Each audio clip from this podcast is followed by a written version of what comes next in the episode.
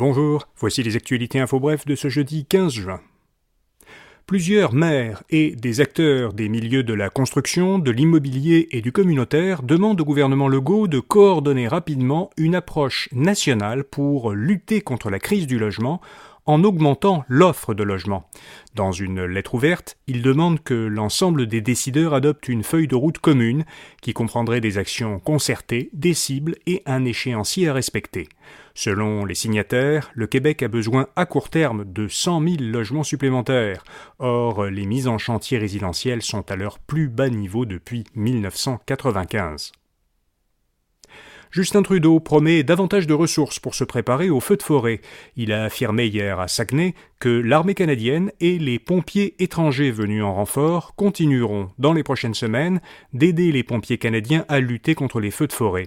Le Premier ministre fédéral dit qu'il faut investir en infrastructures, en préparatifs et en prévention pour tenter de minimiser l'impact des événements météorologiques extrêmes qui risquent d'être de plus en plus nombreux dans les années à venir. Il croit qu'il faudra aussi sur la formation des pompiers, des militaires et de la population. Le Canada suspend ses activités à la Banque asiatique d'investissement dans les infrastructures. Le chef de la communication mondiale de la banque, le Canadien Bob Picard, a annoncé sa démission sur Twitter.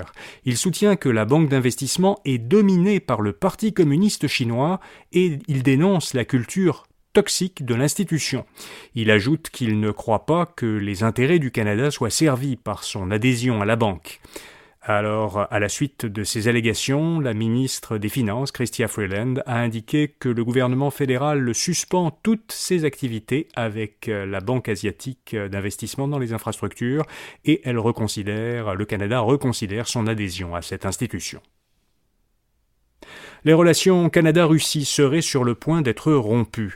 Lors de sa récente visite en Ukraine, Justin Trudeau avait annoncé la saisie d'un avion cargo exploité par le transporteur russe Volga-Dniepr. Ce transporteur fait l'objet de sanctions par Ottawa parce qu'il est soupçonné de transporter du matériel militaire.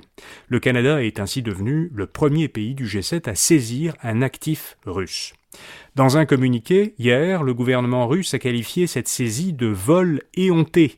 Il prévient qu'elle entraînera, je cite, les répercussions les plus graves pour les relations russo-canadiennes qui sont déjà sur le point d'être rompues. Le communiqué précise que Moscou se réserve le droit d'exercer des représailles contre le Canada. Et puis les Lavallois peuvent désormais payer par débit Interac dans les autobus. La société de transport de Laval permet depuis hier à tous ses usagers de payer leur trajet d'autobus sans contact avec leur carte de débit, leur téléphone ou même leur montre intelligente, si leurs informations bancaires y sont enregistrées. La ville de Laval est la première au Québec à offrir cette option de paiement à bord de ses autobus. Elle avait déjà été la première à permettre le paiement par carte de crédit en 2017. Voilà, vous savez l'essentiel. À demain matin pour d'autres actualités info bref. Bonne journée.